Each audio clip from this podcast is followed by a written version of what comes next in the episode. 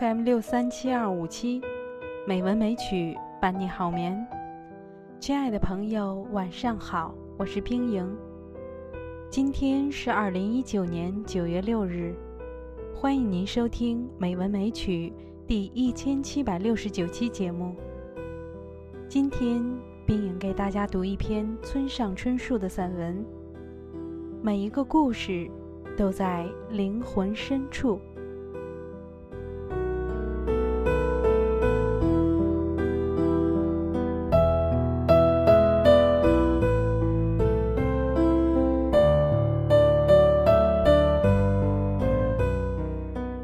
周知，我一般不参加电视节目或演讲等公开活动。有人说我是个性高傲、孤僻的怪人。对此，我想说，我也只是个普通人。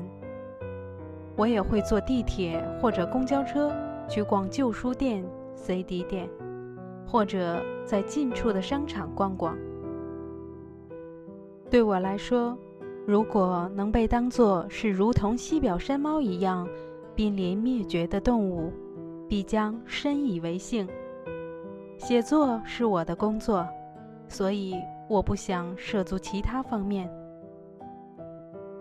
我们每个人都好比一座双层建筑，入口在一楼，那里住着我们的家人；二楼是每位家人各自的房间。大家可以在这里自由地听音乐、读书。还有一个地下室，我们姑且称之为灵魂地下一层。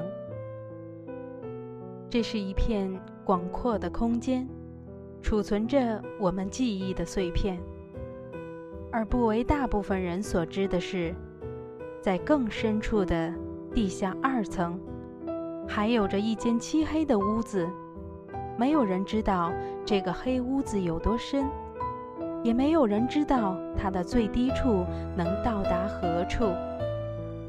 在音乐和文学领域，虽只需触及地下一层就能进行创作，但是这样的作品很难拥有撼动人心的力量。美国作家菲茨杰拉德曾经说过。要想写出与众不同的作品，就得用区别于别人的语言。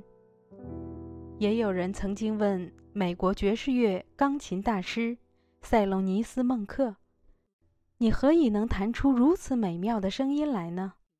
他的回答是：“这世界上的每一架钢琴都是八十八个键，每个人都是在这上面进行弹奏，没什么区别。”然而，再也没有第二个人能弹奏出像他弹奏的那样精妙绝伦的曲子。由此可见，如果创作者没有深入到一定程度，其创作出的作品就无法真正打动人们的心灵。显然，以上两位都找到了通往更深处，也就是灵魂的地下二层的道路。在整个艺术领域，这都是十分难能可贵的。但拿小说来讲，如果只是一篇触及地下一层的作品，读者很容易找到问题，因为读者都能轻易读懂。但深入到地下二层的小说则不同，这样的作品因为足够深入，所以更有可能引起读者的共鸣。让人震撼，无法忘却。就如泡温泉和在家淋浴的差别一样，一个是渗入到最核心的部位，另一个则只停留在皮肤表面。所以，作为一个小说家，我必须一边保持清醒，一边深入到灵魂的更深处。人，人若是没有故事，就难以为争自我。小孩们需要故事，每当他们听到别人说什么，就本能地跟着模仿，于是，一个个简单的故事就在他们的生命里生长起来。当然，随着年龄的增长，这些故事会变得无杂。这世界上的每一个人，都在自己或繁或简、或喜或悲的故事里，体验着独一无二的人生。那么，这些故事的意义在何处呢？要想弄明白它们的意义，就必须把这些故事相对化。但要自己把自己的故事相对化，向来非常困难。小说家的职责就是把这些故事写下来，供读者品读。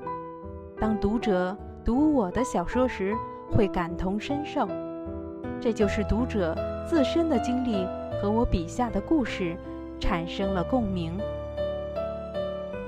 在同一个故事里，不同的灵魂交织在一起，就形成了灵魂之网。人们在这张网里解读彼此。剖析自我，对我来说最高兴的莫过于读者说：“为什么村上能这么轻易知道我在想什么呢？”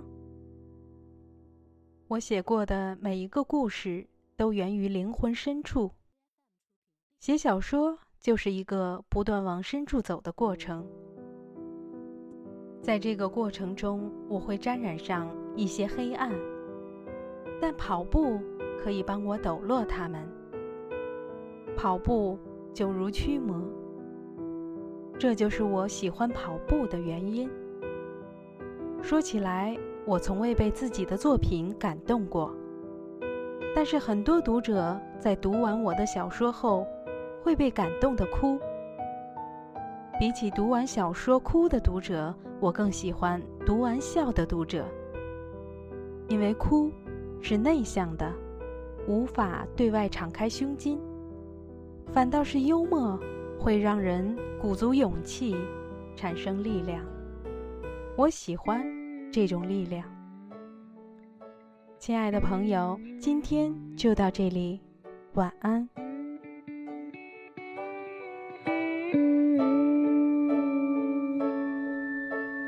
Lying here tonight with you here by my side. God, I wish that this could last forever. But the plain and honest truth is I can't get enough of you. And I am not complete till we're together. Stay right here, just relax, let's get lost just lay back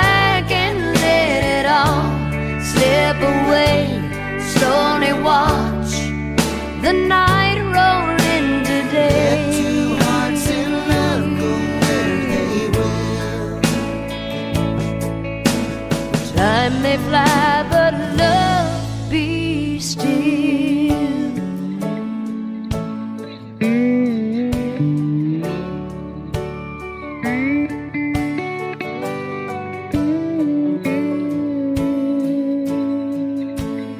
These are busy times, things are moving fast. So hold me now and kiss me soft and tender. I could not ask for more. It's like the world outside our door as our bodies become.